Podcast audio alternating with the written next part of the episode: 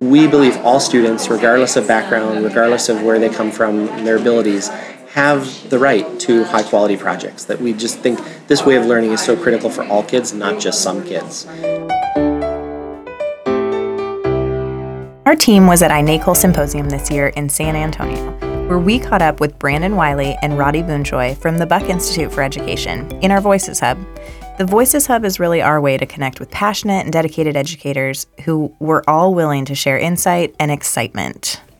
You're listening to the Getting Smart podcast, where we unpack what's new and innovative in education. And today's episode shares Getting Smart staff member Bonnie Lathram's interviews with Rody and Brandon about innovations in learning, specifically around project based learning.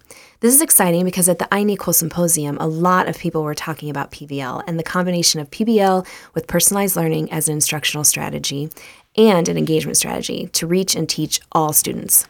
And that's really something that we've seen a lot of, not just this project based learning, but the connection with these real personalized learning experience where kids have the opportunity to be passionate about it, but also move at their own pace. So right. it's this marriage of PBL and personalized learning that really creates a unique opportunity um, for educators, but but also for students. First up, Bonnie talks with Rody, who's the Senior Director of Innovation and Strategic Partnerships. They touch on initiatives that ensure all PBL is actually high quality. We know that not all project based learning is created equally, so Bonnie and Rody do kind of a deep dive into what it means to be doing high quality projects and also how to scale this. And then I'll note one thing there were a lot of voices in the Voices Hub and there were tons yes. of great conversations happening at all times. So you may hear a little background clatter. Thanks, Rody. We are delighted to have you on the Getting Smart podcast because we know you are also an avid listener. So it's been really fun to hear your reflections on the Getting Smart podcast since you have a commute and listen. So thank you for being here. And I'm also super excited about this because you and I have been working together um, along with Tom Vander Ark and Bob Lenz on a project um, around creating an advisory team that will um, support and give feedback on guidelines for high quality PBL. So I'd love to hear from you a little bit more about that project and also why this work is important to you. Sounds good. And thank you for the Getting Smart podcast. If it wasn't for the podcast, it would make my uh, commute much less pleasant. So, uh, right now, the Buck Institute um, and, and the education world as a whole, um, we're seeing an increasing use of project based learning, at least an increasing interest uh, in PBL. And because of that, there's a tremendous demand uh, to equip teachers and leaders with the skills, knowledge, and understanding uh, to use project-based learning effectively or to implement it uh, well. Unfortunately, there isn't a common definition uh, or uh, a consistent agreement on what project-based learning is. So with that, we have tremendous variability in how PBL is used around the country. And with that variability, we, uh, we get differences in quality, and that's a concern to us. So for example, uh, some folks might uh, perceive PBL as hands on learning or fun activities. And what we believe is necessary is uh, a commonly agreed upon definition of PBL um, that is uh, designed, developed, and disseminated uh, by educators nationally and internationally so that we have a high quality standard, or at least high quality guidelines for what project based learning is. Wonderful, and we're so delighted to be working with you on this project. And it's interesting, obviously, we are getting to chat here at the iNACOL conference in San Antonio. The last time we chatted, we were at PBL World, which is a BIE um, conference, but this one's hosted by iNACOL. And um, a lot of the sessions and conversations are around personalized learning. So it's interesting what has been coming up in terms of questions around project based learning is how does PBL fit in with personalized learning? Do you have any thoughts on that? Yeah, um, and it was mentioned earlier today at the keynote here at iNACOL uh, that sometimes the perception of personalized learning is a student alone with a screen, uh, and that we want to debunk that myth because uh, personalized learning can mean many things: uh, self-paced, self-directed learning, but project-based learning plays a powerful role in personalized learning. Um, it contextualizes. Uh, content and skills and real world authentic uh, circumstances that enable students to leverage their assets, their strengths, um, uh, things that they're interested in in order to develop a, an in-depth knowledge of that content. So personalized learning can happen collaboratively, it can happen in teams, it can happen in the context uh, of a project. Uh, and we see that all the time. Students come alive uh, when they're able to use their interests to demonstrate their understanding uh, of complex uh, problems um, uh, and and uh, and work together with their team to synthesize um, their understandings into something highly innovative. And that's another way to understand personalized learning, at least in the context of PBL. If you're enjoying listening to this podcast, you might also enjoy two other Getting Smart podcasts, which you can find at gettingsmart.com, SoundCloud, or on iTunes. Season 1, Episode 38 of our podcast features ed leaders Gia Truong and Bob Lenz on the successes and challenges of PBL in It's a Project Based World and a PBL Movement. The second podcast we recommend is Season 1, Episode 18 Project Based Learning Connects Real World with Deep Impact. Head on over to gettingsmart.com or iTunes and take a listen.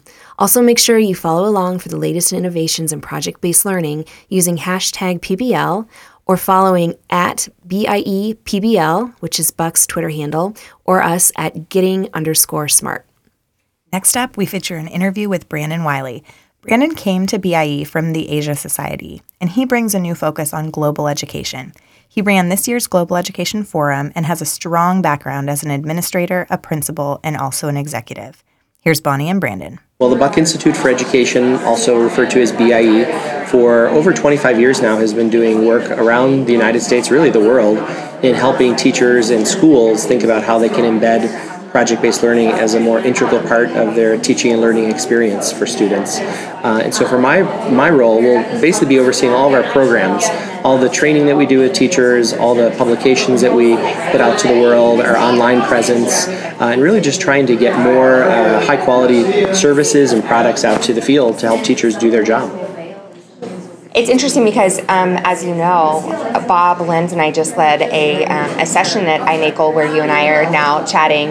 And what came up over and over again from the teachers that were in the audience, we had about 50 um, teachers and ed leaders in the in the audience participating, and the questions came up about around PD and around teacher training. So just want to hear a little bit more about um, what your role looks like in terms of innovating the way in which teachers are exposed to really high quality training to do um, project based learning well. Sure. It's, it's hard for me to respond without thinking about myself as a teacher. Uh, when I started, I was an elementary teacher and then I taught middle school. And I think projects were a big part of my, my classroom, or at least I wanted it to be a big part, but I had no formal training. And so I was constantly looking out. Um, it was kind of actually in the early days of the internet, so I'm not sure if I looked on the internet, but I would go to my next door neighbor teacher and I would ask for ideas and projects of what they were working on. Uh, and so I think about that very often. You know, I didn't come up from a PBL background, and so in this work, I think about how can we create more opportunities, whether it's professional development training or online resources, uh, sample projects for teachers that are really hungry because they realize that it's one of the best ways for students to learn not just deep content knowledge, but also the, the skills that they're going to need to be successful in the world. So, uh, again, I always think of this work through my teacher lens and my teacher hat.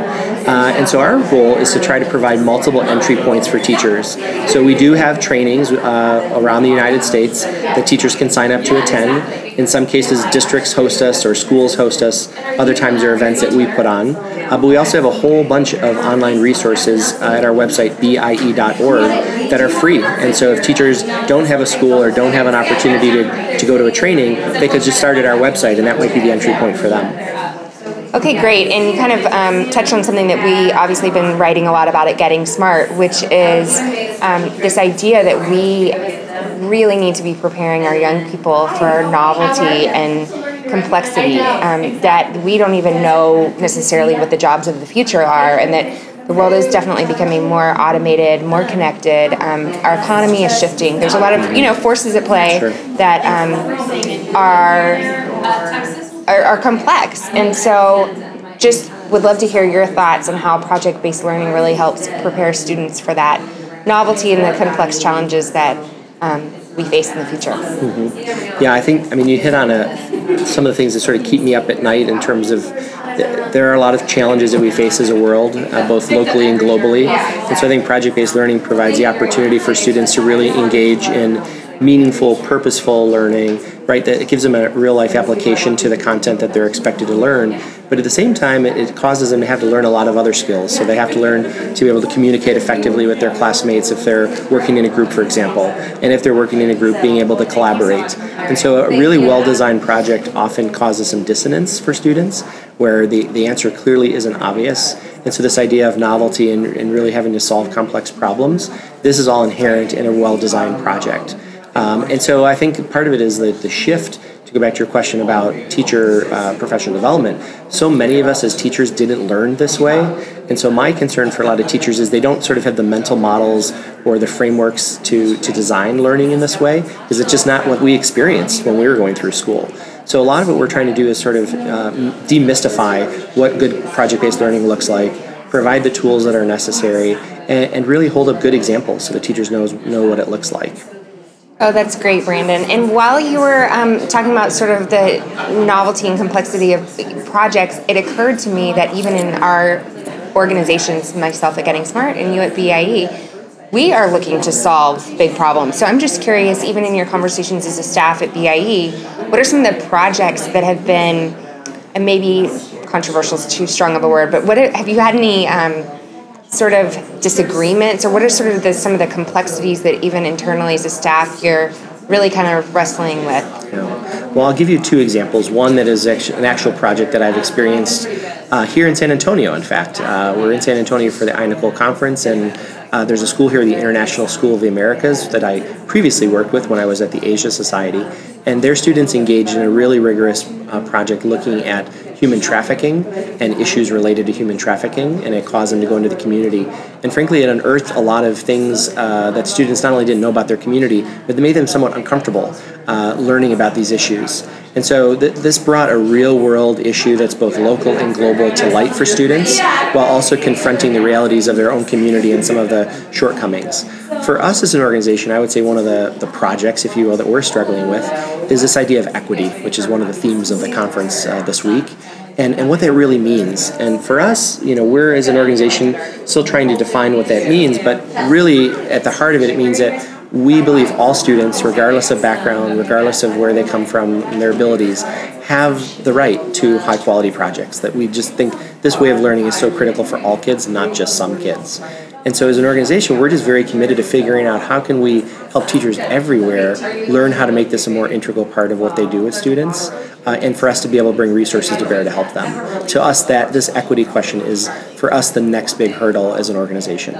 So all this has me thinking, okay, you're busy, doing a lot, and I'm just wondering, what does like wild success look like?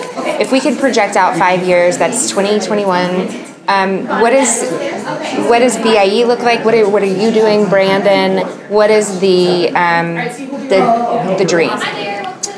Wow, carte blanche. Um, well, I would say minimally, we need to do a better job of, of having everyone in the education space and beyond. I, would also argue community members, parents, really have a better understanding of what project-based learning is and isn't.